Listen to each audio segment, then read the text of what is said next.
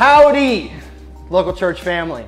Welcome, Welcome to our online church. I say howdy because I was away this last weekend with my family and I listened to a bunch of country music. Okay, It was great, so now you're a cowboy. basically. Doesn't my does my personality not already scream cowboy? Uh, it screams urban cowboy. Urban cowboy. That's the goal. you know. That's absolutely What you're trying to hit, 100%. and you know. Infused with a bit of surfer, a little bit, just a little bit. That I was trying to sneak that one in a little bit. We got some. that he does. These guys in the room. Cowbro. What? Instead of cowboy, cowbro. Cow bro. you got that slight like. Brah. okay, welcome to local church. Um, if you're still here, Yeah. please comment that you didn't just Oh, yeah. jump after that. That needs to stay. 30 All of that needs to stay. Yeah. Hundred Um, percent. We're glad you guys are here. Yes. Welcome to our online church virtual reality experience. Metaverse. Because when you sign into local church, it's an experience like no other. Yeah. Yeah, it's uh, it's good. Oh man, it's gonna be a great day in church. We're gonna kick it off. We're gonna kick it off with some worship. We are having fun at local church. It's what we do. Yeah. It's a core value. Local online. It should be a core value. Local online core value, 100%. It actually is a core value. Let's pray as we go into worship. Isaac, to you. Let me pray.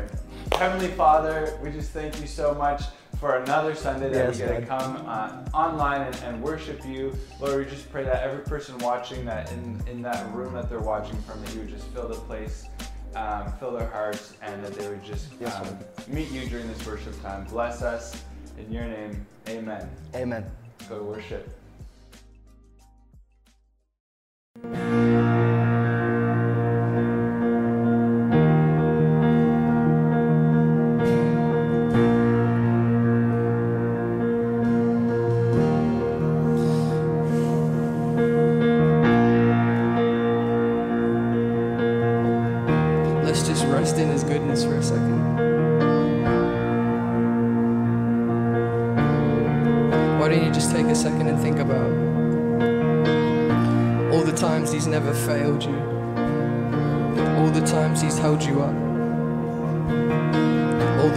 Never left you, all the times he's there standing open armed.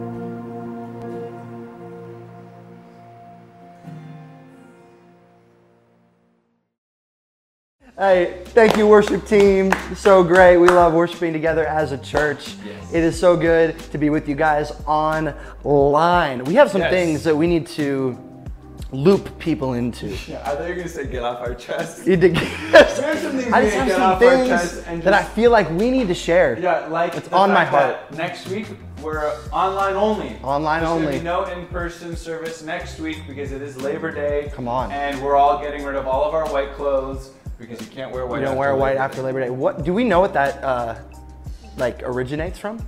The origin story of I the. I think Henry Ford. Okay. Yeah, most things do. So no in-person service next Sunday, and then the following Sunday there's none because we are at. Camp.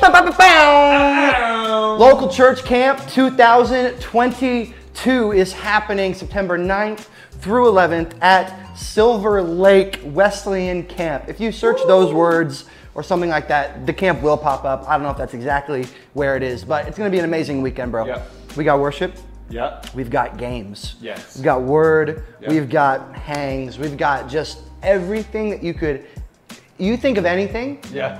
we're gonna have it at camp. And you just need to make sure that you're there. And it only costs $190 for Okay. food, accommodations, Yeah. everything. So make Yeah. sure that you sign up. It's not too late. Yeah, you still Get have, to camp. You can still get there. You can still get there. When you are watching this right now, it's five days away. I would imagine that a link would probably appear at this moment in the chat. I don't know if that's possible. Maybe a link on the screen.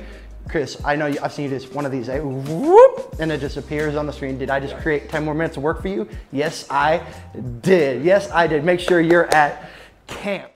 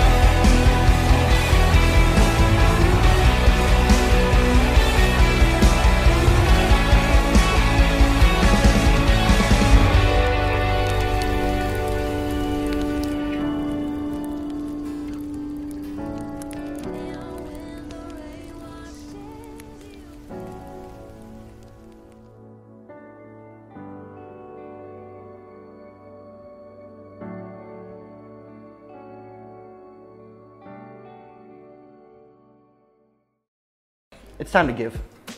We didn't talk about who was to do it. you want me to do it? No, it's great. Your transitions are just on point.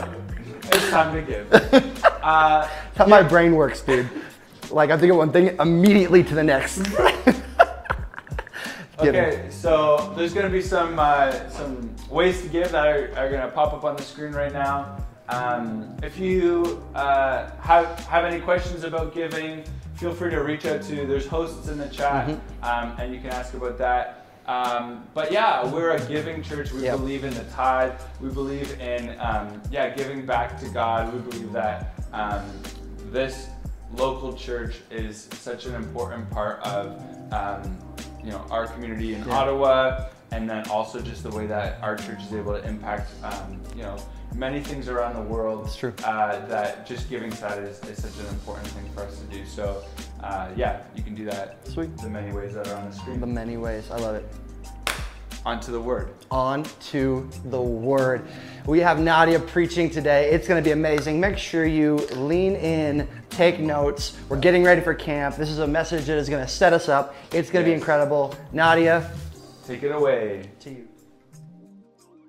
Well, hello everybody, and welcome to Online Church. It is so good to have you with us today. And uh, we have been in a series. I know that Jaden spoke last week about friendships, um, and this week I'm really excited to share from Luke. But we're basically just starting to lead up into camp, which we are so excited about. I know that we've been talking about it a lot, but it is really going to be a special moment for us as a church to just gather, to be together for a good few days. Um, and really just invest into our spiritual um, journey with the Lord, into our soul, into friendships, into serving one another. And uh, Levi and I and our board are really believing that this is going to be a significant time for us as a church and as individuals. So if you're not signed up, I do encourage you. Do everything that you can to be there and not just for a moment. Try and get out there for the whole time. The point is that we are together um, for a good few days because then you're not having to kind of like pick up off where you left off. It's like we're immersed in it, we're there together, solid time together in relationship, in fellowship, in time with the Lord.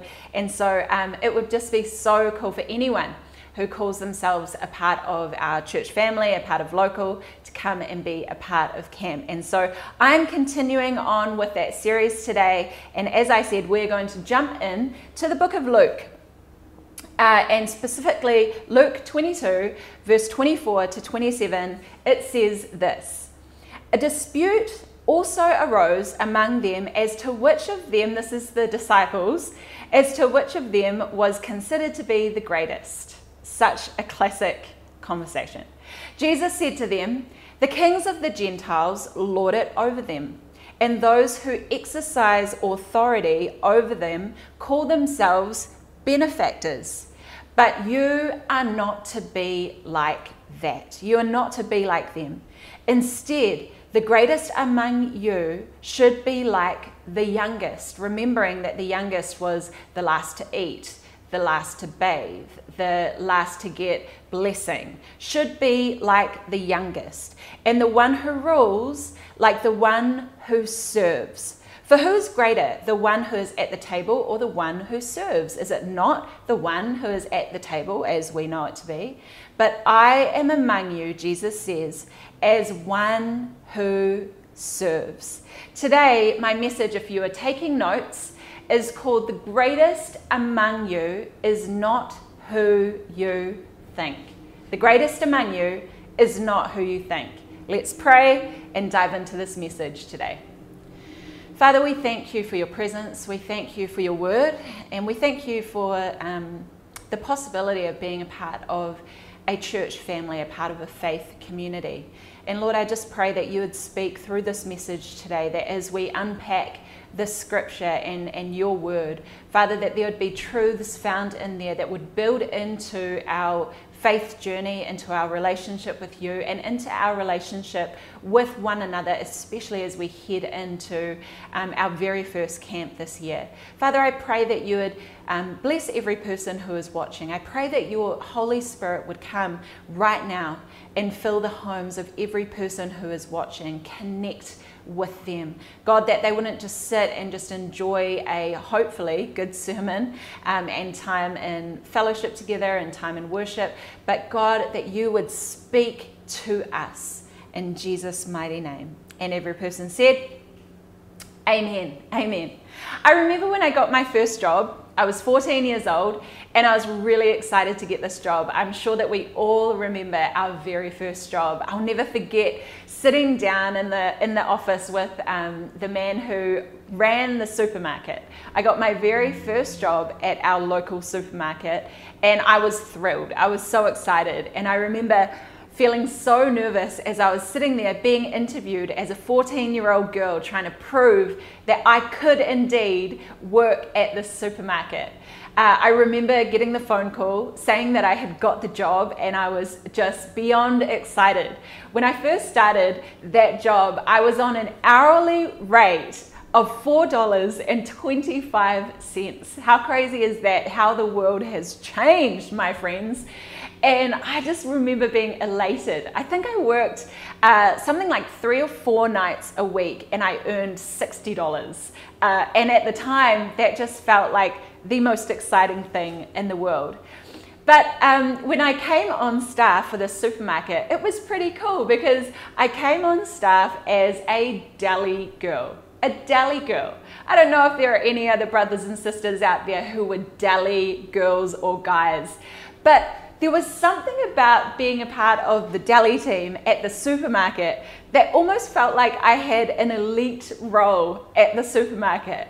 It was as though um, I was just a part of almost a fraternity within the supermarket where it was like, I'm not on checkout and I'm also not packing shelves. I am a deli girl. And working in the deli was great. Working in the deli was different because people were very polite. I don't know why. I don't know why it was that they would politely stand there, patiently waiting for me to say, hello, ma'am, hello, sir, what can I get for you today? But there was never an issue.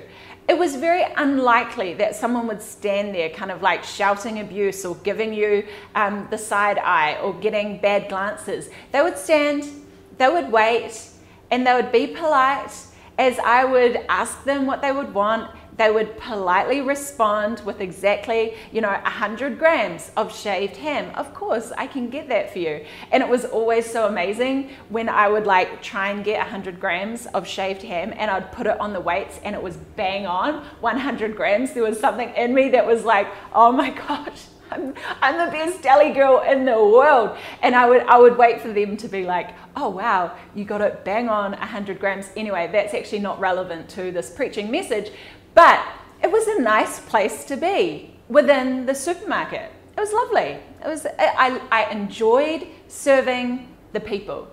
But then one day, they were low on checkout staff, and I'll never forget it. It was just different. I went over to check out, jumped in, was pretty excited, was thinking to myself, this is going to be an awesome experience. And oh my gosh, my whole life changed. It was as though there was like a morphing of humanity as they would come through into the supermarket, they would quickly come to the deli because it's usually semi close to the entrance. But it was like as people maneuvered through the supermarket, something changed in them, something shifted.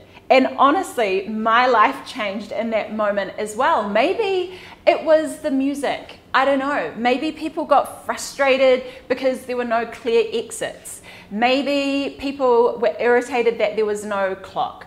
I'm not sure what took place, but my goodness, when people would get to the checkout, they were just different. And there was hell to pay if, for example, an item didn't scan properly and I had to key in. And you know, those barcodes, they're like really long. Uh, it's just stupid. I don't know why they are that long. Maybe it's because there are literally thousands of items in the supermarket, so I guess it makes sense. But if you got to the point where something wasn't scanning and you had to type in the barcode, oh my lord. Like, you were about to get the smackdown of eye stare from any person who made it to the checkout, no matter how kind that person was, if you had to start punching in those numbers, hell was on its way. I remember I moved on to bigger and better things. I got a job at my brother's cafe and I was a barista. And baristas, I don't know if you know this, but in New Zealand, are pretty well respected. People love a good barista.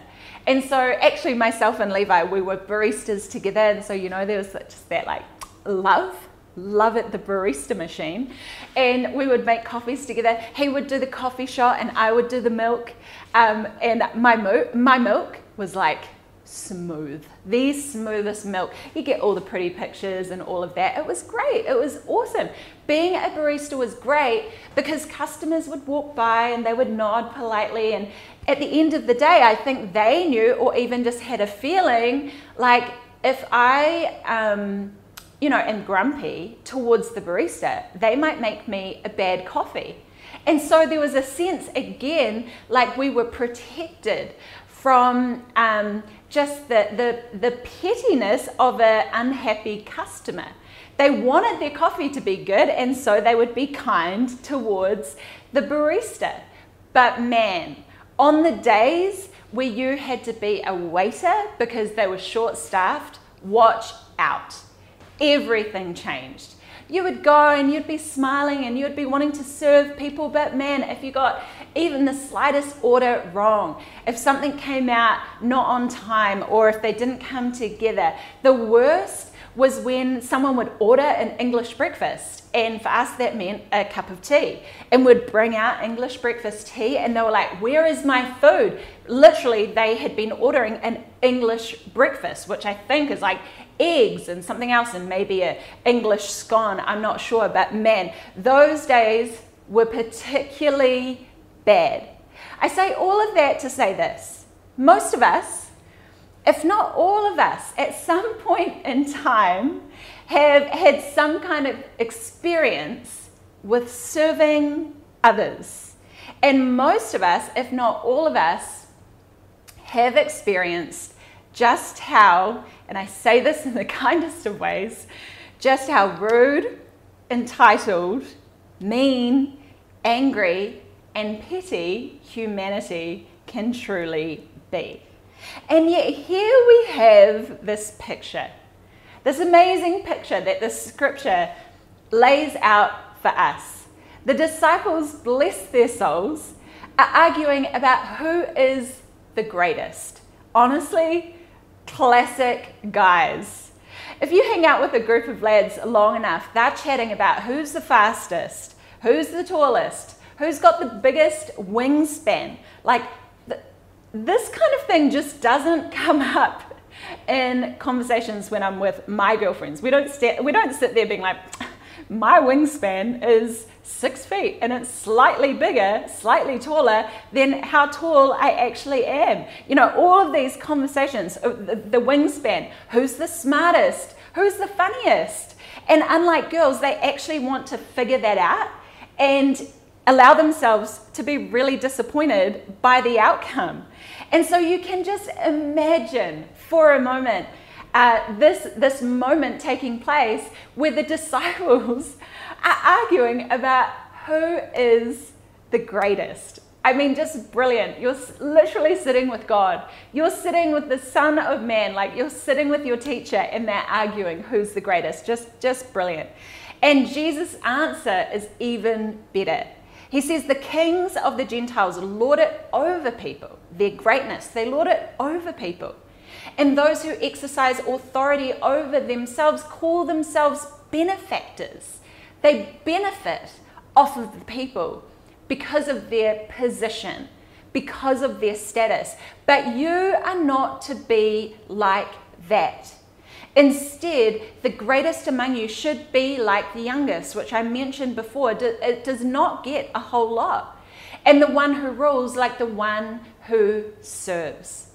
For who is greater, the one who is at the table or the one who serves? And our answer to that usually would be the one who is at the table. And certainly humanity would lead us to believe that it is the one who is at the table, that they have the control, that they have the ability to cause people to feel a certain way. Um, then he goes on to say, Is it not the one who is at the table? In this world it is. But then he finishes with this But I am among you as one who serves. He gives this backwards as usual answer and picture of who is the greatest and it's not who we think. And if you're taking notes, you can write down this first thought today. He says through this wonderful analogy, point number one, if you're taking notes today, that serving others is the greatest position at the table. That serving others is the greatest position at the table. And I love that picture I love the picture of the table. I love the fact that the table is where humanity comes together, that there is honest conversation, that the table is where you are fed, the table is where you essentially receive. And yet Jesus is saying the one sitting and receiving, that he is not the greatest, she is not the greatest. It is the one who is serving. And the reason why we're kind of talking about this, I guess, in the lead into camp, um, in the lead into this time together, is not so that we can just encourage people to serve the church or, or whatever it might be. But really, what camp is all about is it's, def- it's a time for us to get away and really start to talk about what does it look like for us to be a church, to be disciples, to be people who are on fire for Jesus, to be people who, as Jesus talks about, serves one another, who is not looking to simply benefit. The church is not just there for us to benefit off one another. The church is there that we may serve one another. We say this often, but the kingdom of God is so backwards to this world. Um, in a world that would say the greatest position is the one who has achieved the most, the one who is um, most well known, the one who is the most affluent, the one who is the most um, influential, etc., etc. The list goes on. Jesus himself shares a different, unique kingdom Christian perspective for you and I that we need to continually come back to. Now, here's the thing with the rise um, today in, in Christianity that is against celebrity culture, which is great. We're learning so much over the last few years. We've been learning so much as a church. Churches are shifting, churches are changing. We're um, starting to prioritize globally, this is taking place. We're starting to prioritize the right things. We're getting a, a much healthier um, hierarchy of values, which is amazing. But I think in the midst of it, you and I can believe that we're sorted now. Like we understand who the greatest is. We understand that to serve is to be the greatest. We understand that reaching for the stars and trying to be this or that or that is not how we want to roll. We think that we understand. The problem with that is that we can believe it so much that we start to get bad at it, that we push it aside and no longer try to continue to be those who serve. And I just believe that we have still got a way to go. I also, as just a, a, side note, I also kind of believe that in trying to make sure that we don't have a celebrity culture within the church, um, and, and the unhealthy sense of honor that we had in the church, there's almost a pendulum swing that is taking place that might also be unhealthy. You and I are, are called to honor each other. But we don't honor because you're up here and I'm down here. We honor one another because we all have something to offer the kingdom. We all have something to offer. We all have something that God has um, He's called us towards good works, and we honor each other. We honor each other by standing beside one another. And so, when it comes to our belief that we are there now, that we understand, no, no, no, I understand kingdom principles, I just think that we've still got a way to go because we still want for the lifestyle of people we see on Instagram. Otherwise, a bunch of us wouldn't be on it rather than um, the way Paul taught us to live, which was to live a life practicing our faith. We've been talking so much about that. Being Christians who, um, you know, I guess, I guess in the you could call it the evolution. I'm not sure the evolution of Christianity and our journey as believers. You know, we've gone from um, the desert fathers where they were just so monastic and they practiced their faith and they were finding contentment in all of that and moved it along so much. And there's so much wonderful stuff that has come from that journey. We, we cannot be those people who just go, eh, it's yuck, and then move on. We've got to find and learn all of the wonderful lessons that we can from it.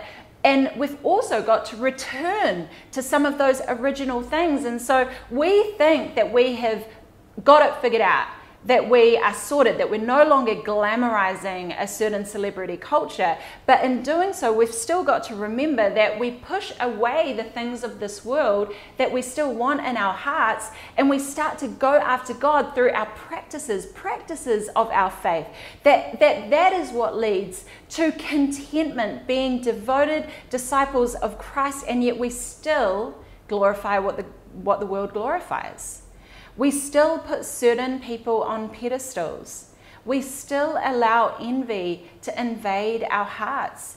We still manipulate things to get what we want in order to feel great. And yet, Jesus, the God man, our rabbi, is so clearly teaching us, and we have got to remember that we are never there. We've got to remember that there is always something to learn. We have got to stop saying, This is you and not me. It is all of us. And we all need to remember that Jesus, He is the man who didn't have a home, who didn't have all the stuff.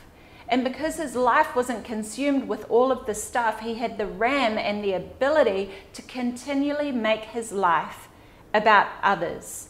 He was the one who washed the feet of his disciples. He is the one who came to serve and not to be served.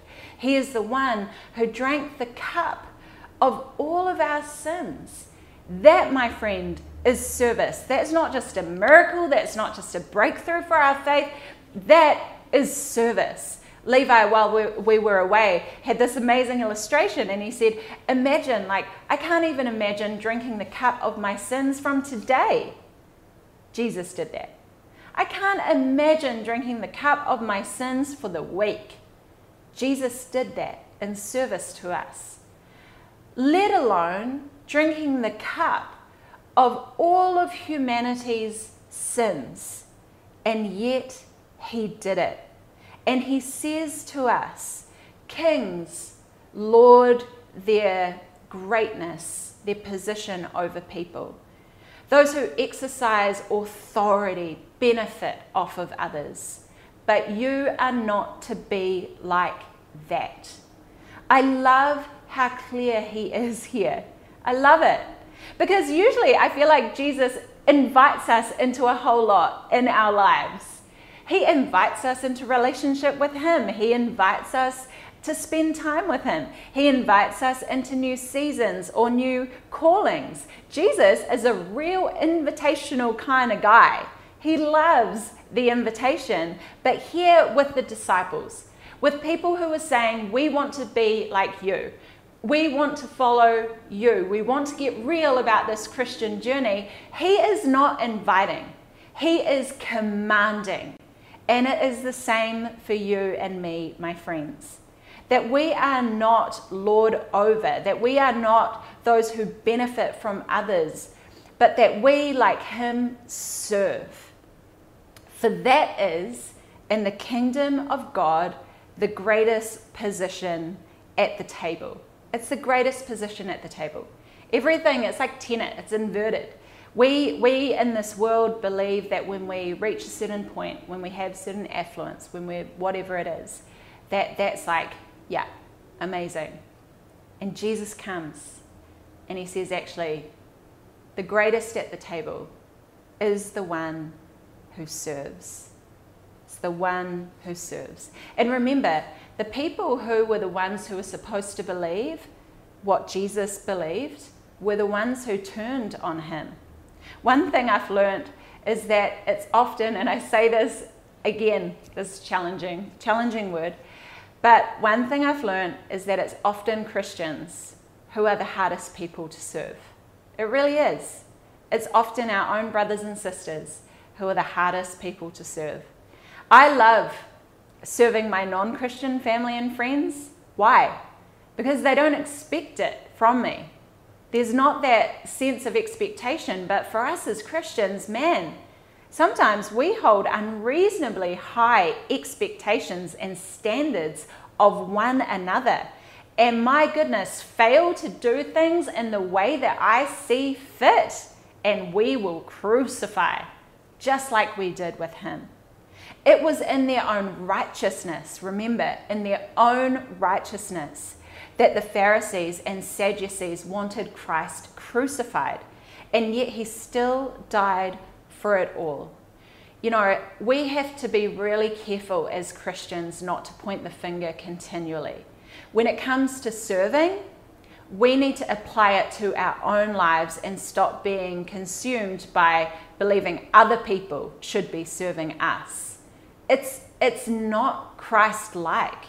We've got to stop judging others or um, being frustrated by others because we might look and go, oh, that's not very Christ like.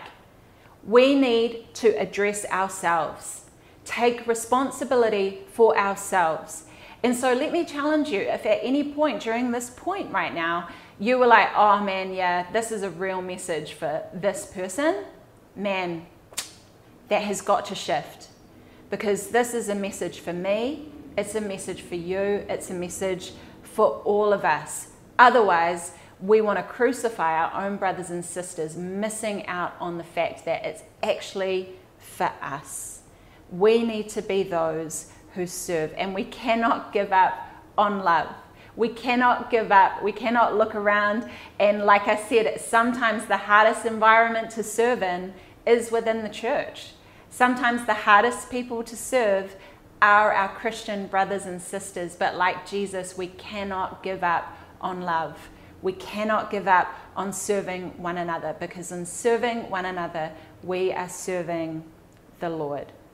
And so we know as Christians that we are to serve, which leads me to my second point today. If you're taking notes, point number two is that it's up to us if we will be used for this special purpose.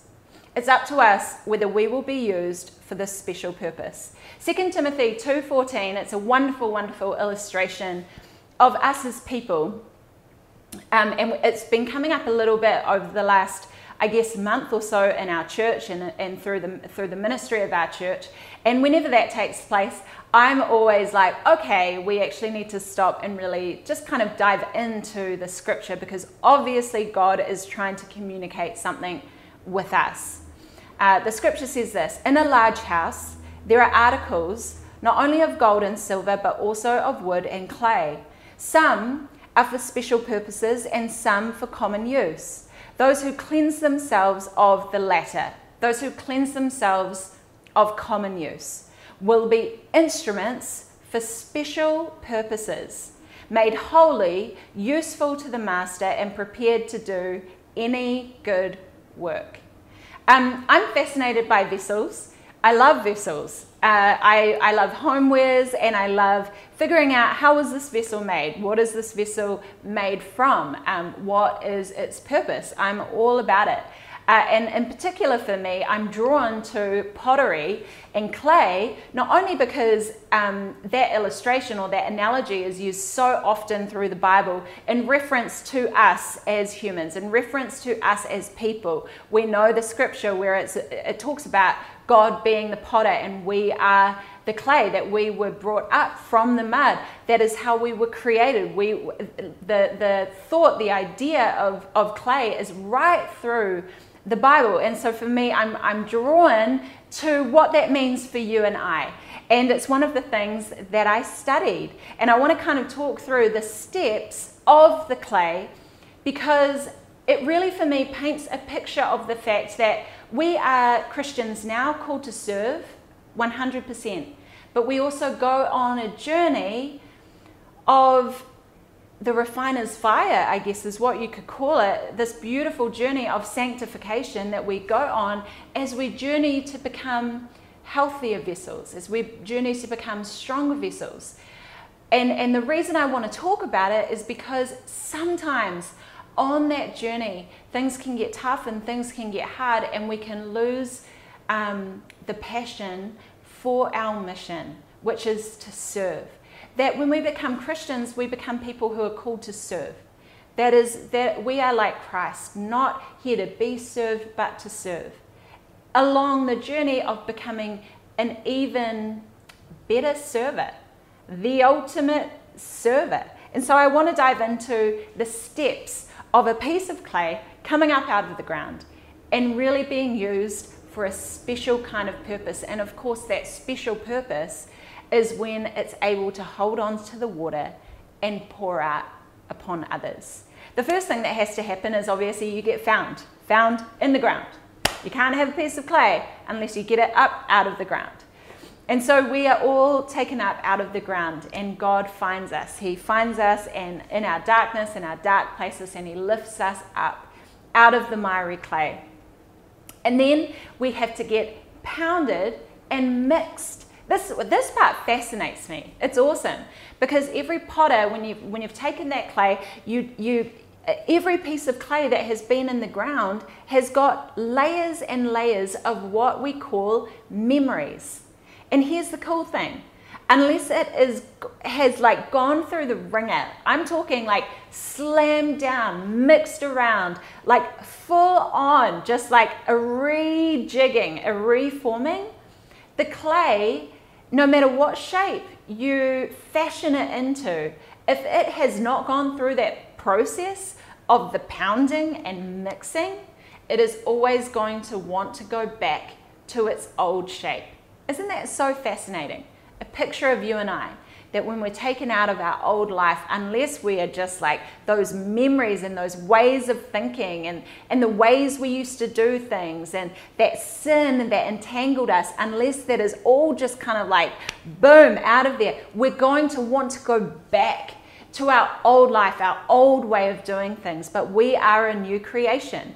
Then um, it has to be molded by the potter's hand, by the potter's hand and with his water with His Holy Spirit, with His presence. It's a beautiful picture. The fact that God would even want to take us and turn us into something that is useful is such.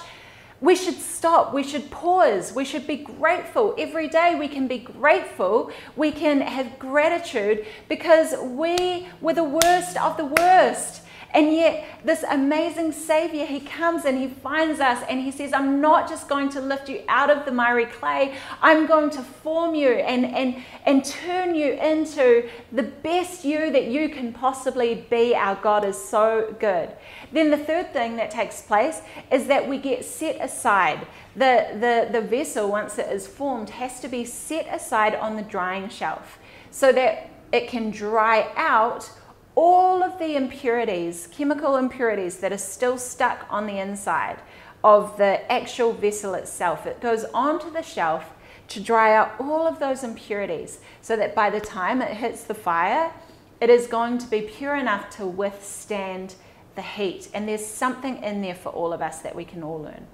That even when we feel like we've been put out to dry, even when we feel like all of those promises and all of those dreams, all of the things that we pictured, maybe for our Christian journey, maybe you had a prophecy one day, um, maybe you had a dream in your heart, and there's come a time, a season, like we're talking about, there are seasons on the journey where you just feel as though you're just serving, you're just doing church, you're just doing the thing, but it feels dry and you feel like God has kind of forgotten you.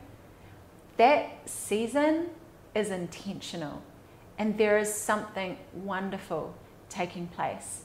There is a preparation in our hearts, in our lives, in our souls, in our spirit that is taking place, that is getting us prepared and ready to be that special vessel used for special purposes, holy and ready to do good work. So let me encourage you if that's you today, don't be discouraged. Don't ever believe that God has abandoned you because He never abandons us. And then, of course, there's the fourth step or the fifth step, and that is to be put through the fire, to be put in the kiln. And it's there that we are strengthened. It's in that fire that we are strengthened enough to be able to then be people who pour out, who not, not only serve, not only used as serving ware, but people who can carry the water of the Holy Spirit and pour out onto others. You know, unless it goes through, unless the clay goes through these steps, it will be a vessel that's pretty to look at, but will be useless to use. Pouring out into the lives of others, overflow, instruments for special purposes, useful to the Master, serving others is the goal. But we must understand that it's a journey and it's a journey of obedience, but that the serving should never stop. It's a journey of seasons. But throughout those seasons, let me encourage you that we should always be looking to serve. We should all, and I'm not just talking, I'm not just talking about like getting on a people care team or getting on a worship team or getting on the hospitality team. I'm talking about living a life where your, where your stance, where your position is one to serve, not looking to be someone who has others serving them, benefiting from others, benefiting from those around us, but looking to serve. He has made perfect those who are being made holy. We hold this beautiful tension in our Christian journey of the finished work of Christ in us. Finished work. He has made holy. We have been sanctified. We have been saved by His grace. And therefore, in stepping into that journey, we look to serve. But it goes on to say that we are still outworking that finished work that Christ did. Like, what? That makes no sense. But it's the ongoing work of the Spirit in our lives. But throughout that whole journey, you know, I, I, I watch and I myself have been a part of this, but so often it's easy to just get so consumed with ourselves that we just give up on people. We give up on looking to serve others. And I'm going to get to the third point, which really I think is going to help us um, to create the boundaries in our lives so that we can actually live from overflow. I realize that for so many of us, we actually just get dry because we've been trying to serve from the wrong place. That's a whole different thing. But if we have got to a point where we're not wanting to serve people, we have, we've got to ask a bigger question than simply just giving up, then simply just being annoyed, then simply um, letting go of the goal, and the goal is to serve we decide to be vessels of special purpose. We decide it. No one else can decide it for you. When we continue to push towards that which Christ instructed in every season that we are in. And just like the journey of clay, just like the journey of that vessel, we choose whether in each season we are still going to serve. Feed my sheep, Jesus said. Serve others, Jesus said. not here to be served, but to serve and to love. And not just to love the family or the friends that are easy to love, not just to serve the family and friends, those around us that are easy to serve. Not just to say, well, that person sucks at serving and, you know, this is a great message for them, but to look at ourselves and really recognize where we are at and to ask the bigger question of why we may feel dry, why we may feel as though we can no longer serve those around us, which leads me to my third and final point today as we wrap this up. You can tell I'm a bit jet lagged, eh? Like, wrap it up. Who does that? Not me. Um, point number three is that when the right thing flows in, the right thing flows out. When the right thing flows in, the right thing flows out. And, and really, that's the coming together of these two points. Where if you're going through seasons where you just feel like you can't, and listen, there are always going to be um, moments in our lives or times in our lives you might be dealing with some um, you know it's it's kind of becoming uh, language that everybody is using and, I, and i'm still trying to figure out how i feel about it but what i do know is that it is important to deal with things like childhood trauma or um, uh, you know spiritual abuse that may have taken place whatever it might be of course, there are going to be times I remember deciding that I was going to have a year of healing. And very much so, I was just having very clear boundaries of how much I was giving out because I really was looking to have a season where I needed to look after my soul, look after me, really heal. Um, and I commend every person who, who decides to do that. However, we, we have to recognize the, the line of where we have just become so about self in those seasons that we are actually shifting away from our Christianity of service to others, of serving those around us. And I believe that this point really will help us to be the kind of people who know where that line is, who know, hey, okay, good, I've had a season for me. Now it's time to get back to my Christianity, which is that he came to serve and not to be served. And that we are not to be like those who simply benefit off those around us, who, who enjoy greatness. We are to be the opposite. We are to be people who serve. And that is, I'll say it again, when the right things flow in, the right things flow out.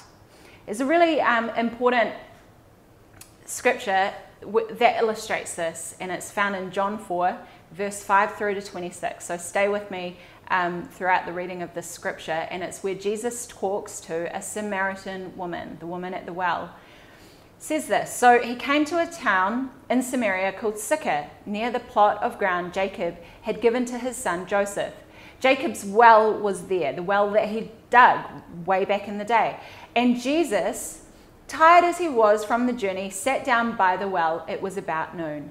When a Samaritan woman came to draw water, Jesus said to her, Will you give me a drink? His disciples had gone into the town to buy food. The Samaritan woman said to him, You are a Jew, and I am a Samaritan woman. How can you ask me for a drink? For Jews do not associate with Samaritans. Jesus answered her, If you knew the gift of God and who it is that asks you for a drink, you would have asked him, and he would have given you living water. Living water. Sir, the woman said, You have nothing to draw with, and the, and the well is deep. I just love that. She's taking a few moments to click on.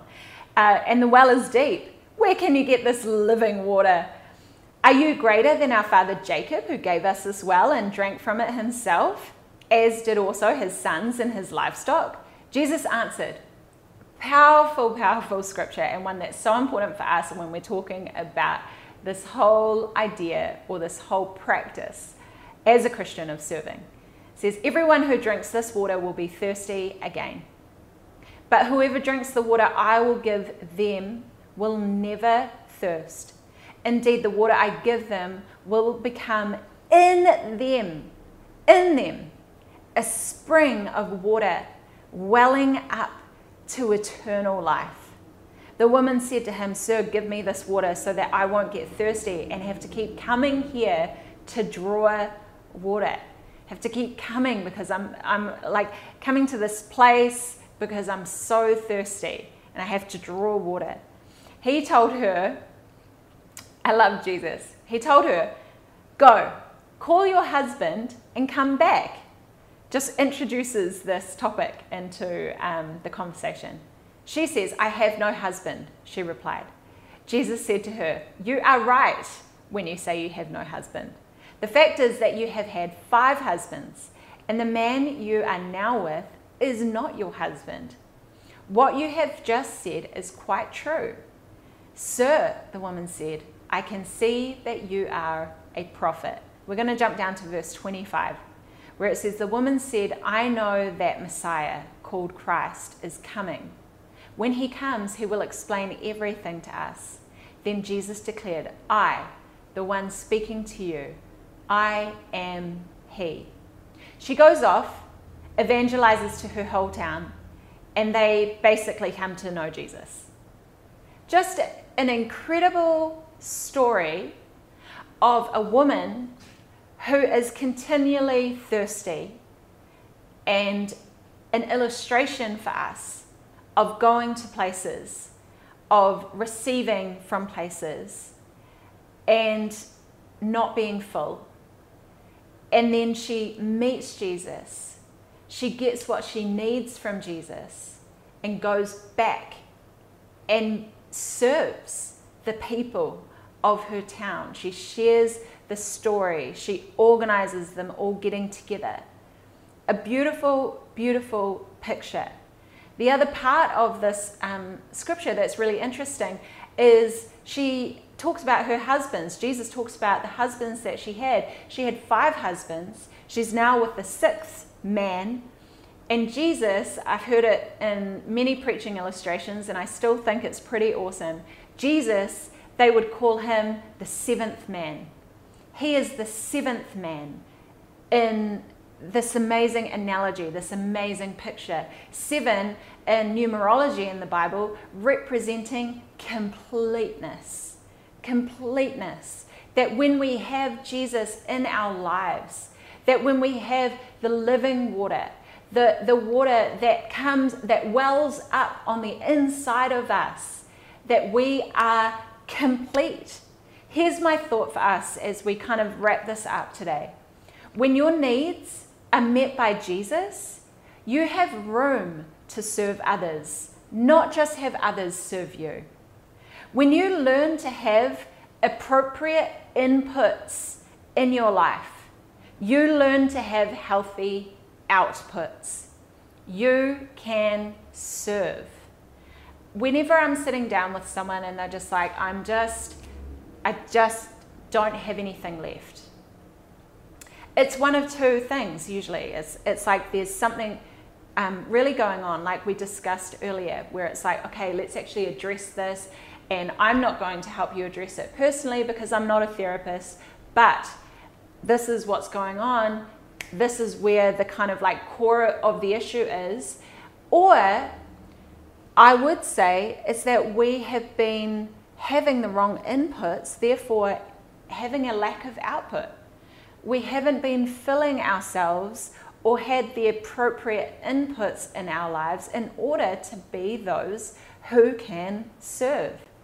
But it can be too easy to get what you want, what you need from the people around you. And as Christians, we must understand boundaries, especially in the church. Just like I said, we can be some of the worst people to serve because the expectations are so high that we have for one another. So, too, we can be the worst people at boundaries because we're expecting that we would get what we need from the people around us because we're a faith community and we love one another and we serve one another. Well, no, we are there to serve each other, but we must understand boundaries and boundaries being we need to know who we receive from, who we take from. Your spouse, for example. Your spouse, if you have one, your partner, won't give you what only Jesus can give you. Sometimes there are moments where I might be frustrated in my marriage, and it's very small amounts because Levi, perfect husband, and I, of course, am the perfect wife. We never have issues. But there are moments where I might be upset, I might be frustrated, I might be um, consumed with, like, oh, if only, if only, um, you know, if only he could wipe down the kitchen counter. Well, that's not really something Jesus can fulfill for me, is it? But you know what I'm talking about. And I realize, man, I am expecting of Levi what I can only get from God, what I can only get from Christ. Levi is not going to provide for me rest for my soul. And if I'm trying to squeeze that out from him, that is unfair. It's unfair on him. It's unfair on our kids. I cannot receive from my kids what I need to receive from God. And guess what that's called? Boundaries. Understanding that if I am to have an output, I need the right inputs. In a similar way, your friends cannot give you what your spouse gives you. Again, that's just a boundary. Um, I mean, a boundary in more ways than one. But there sometimes and I and and we we see it in relationships where there might be a you know something taking place in a marriage and so that person might be expecting that from their friends but their friends don't know how to give that to them. And again it's unfair and in the Christian world, where we're all expected to be kind and to love one another, that is only going to work if we can have boundaries. And if we don't have boundaries, we're going to quickly find ourselves not wanting to serve, and more than that, not able to serve. And not because of some deep issue on the inside, but simply because we are craving from those around us things that we should not be craving. In a similar way, your pastor cannot, me, I just mentioned it before, but your pastor cannot give you what your therapist gives you. I'm not a trained therapist. I've been in ministry for almost 20 years. I love reading the Word of God. I can share with you what God would say about it. I can, we can talk about the things of the Spirit and of the Bible. But when it comes to understanding the brain and how the chemicals in the brain works and how the connection between your heart and the way you're, you're thinking and childhood trauma, all of that kind of thing, that is something that your therapist is going to help you with. And I simply cannot do it. In a similar way, your therapist cannot give you what your pastor or your discipleship mentor will give you. Jesus demonstrated for us his awareness of going to the Father, of going to the Father for what he needed in order to serve. And we need to be the same. We need to know who we go to in order to receive what we need so that we can serve. Think about it. He's about to drink the cup that I mentioned earlier. So disgusting, so gross, full of our sin. And he comes to the Father. He doesn't go to the disciples saying, Please help me with this cup. He doesn't go to the dis- disciples and be like, Man, this cup of sin, it's so gross. How about we all take sips of it because it would make it so much easier. He knows who he no- needs to go to. He goes to the Father and he prays that prayer, not my will, but your will be done. And in that moment, he is strengthened for the mission. He is strengthened to serve. The disciples, his friends, were around him and they would have supported him, maybe been a part of the source of his encouragement and strength. But he knew that in that moment, when he needed to serve humanity, he went to the Father. And as a side note, just for all of my single friends out there, Jesus demonstrates also for us that you can serve well and live a full life and a serving life, not needing of another, by living that single life that he lived, as does, by the way, the Apostle Paul. As individuals, we must take responsibility for who we are drawing from in order to serve well.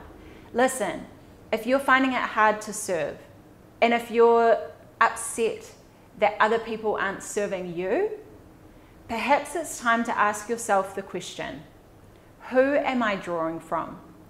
What is the living well on the inside of me? What is the condition of that living well? And have I truly reached a point where I know beyond a shadow of a doubt that it is through the Lord that I am strengthened, that it is in Christ that I find all that I need?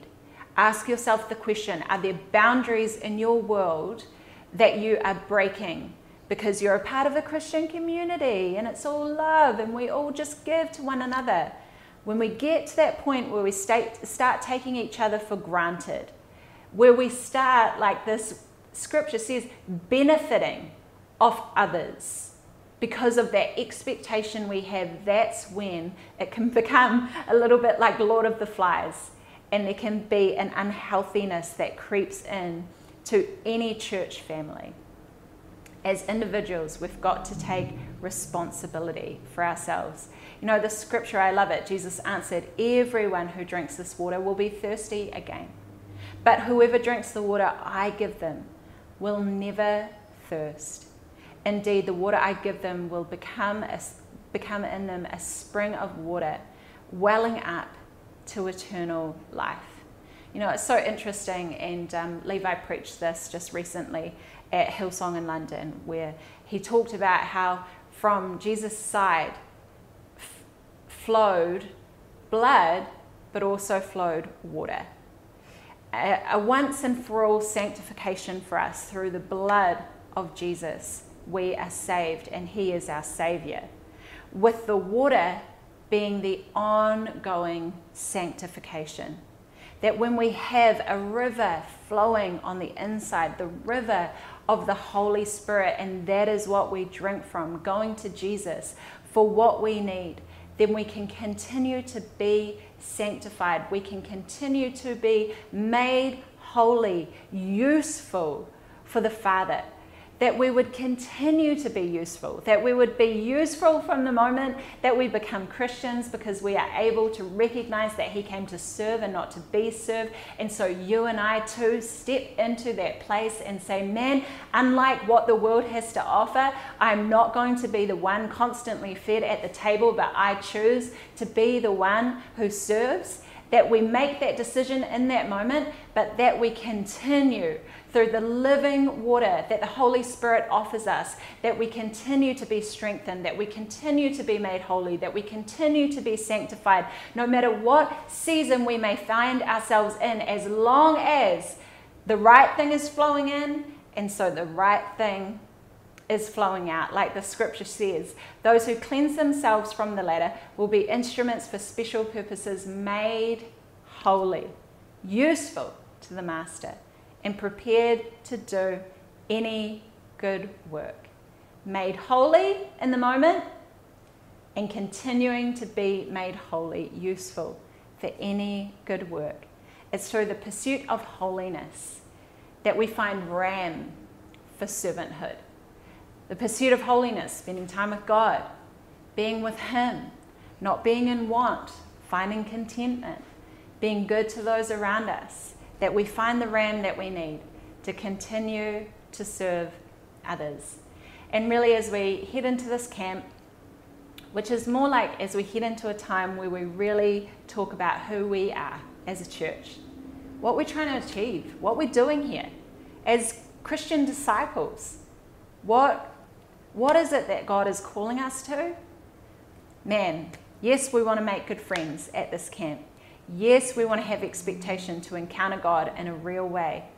But man, you and I, we made a decision. We're here to serve those around us, not simply by joining a team, but living a lifestyle in service to God's people, to people in need, to those who still don't know the love of Christ.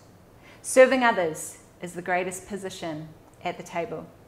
It is up to us whether we will be used for this special purpose, whether we are willing through every season to continue to move towards that goal of continuing to be someone who serves. And then when the right thing flows in, the right thing flows out.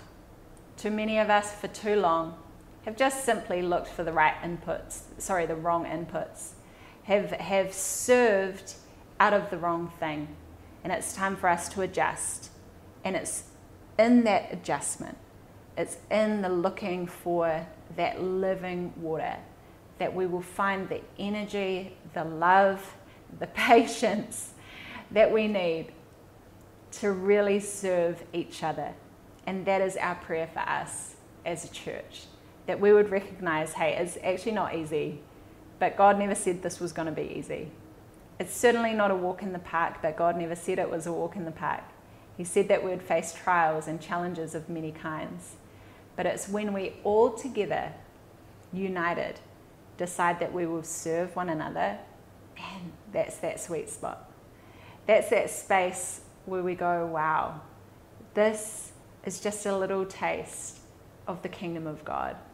This is just a little taste of that backwards life where we don't stand here, we're not a part of this to be served, but that united together we all come into this church family, into this space, into this life as a disciple to serve.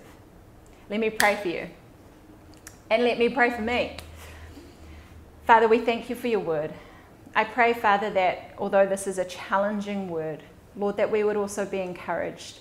Father, I pray that there would be a part of this message um, that would really land in our hearts and that would encourage us to move forward, that would encourage us maybe to um, step out and serve again, that would encourage us to trust, that would help us to realize perhaps that maybe for some of us we have simply been looking for the wrong inputs and just to make that course correction, that adjustment, so that we could be a people, we could be Christians who are looking to serve, not looking to benefit off those around us, not looking for the greatness that the world would have to offer, not viewing greatness in that world, and not coming to a place where we are dry, but knowing that when we have your living water flowing through our lives, that we are empowered and filled and ready and made holy and sanctified and continue to be sanctified, becoming more like you, Lord.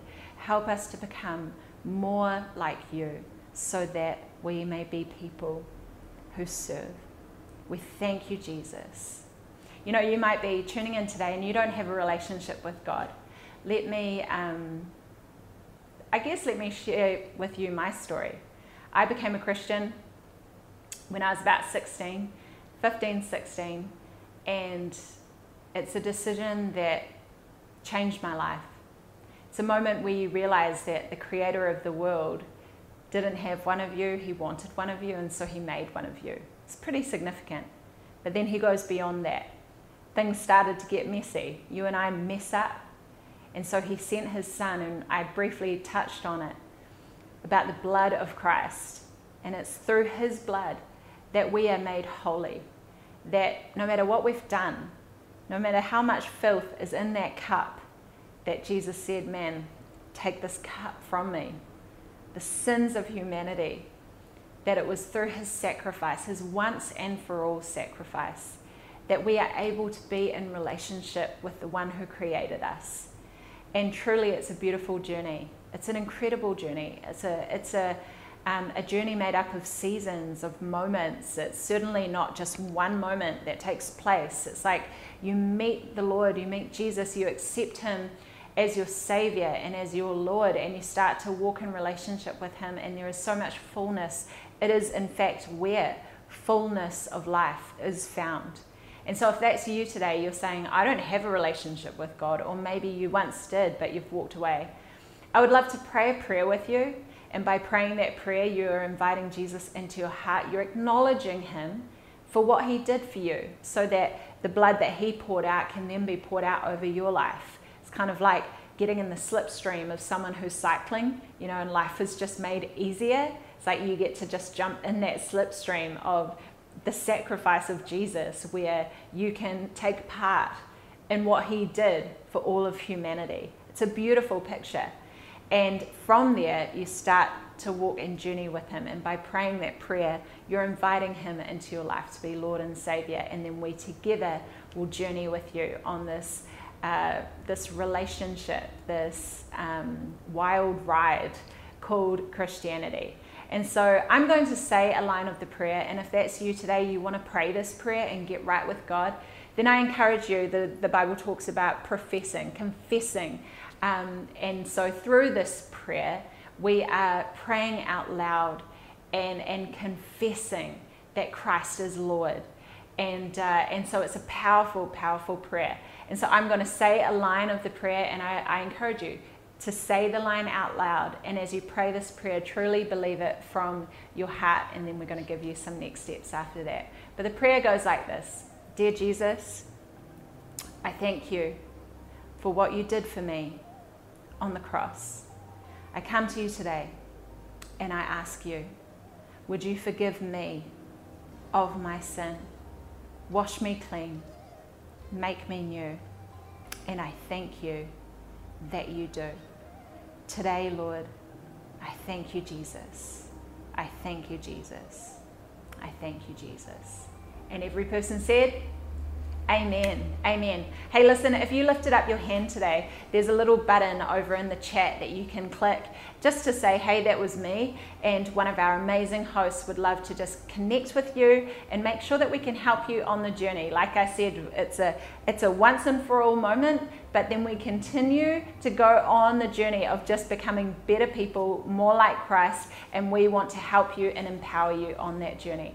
So much love, everybody. We uh, next week are going to be online only, and the incredible Eden is going to be preaching. It is her first time preaching at local church, full message. And so we are really, really, really excited about that. So do everything you can. I know it's a long weekend, but do everything that you can to tune in, be a part of that Sunday, especially because that is our Sunday, the one Sunday right before church camp. So next week, we'll see you all online. And the weekend after, it's going to be amazing. Church camp is about to happen. Jesus is going to be with us. The Holy Spirit is going to fall in this place, in that place, and we are going to have the best of the best time. Cannot wait to see you all face to face in a few weeks at camp. God bless, and we'll see you online next week.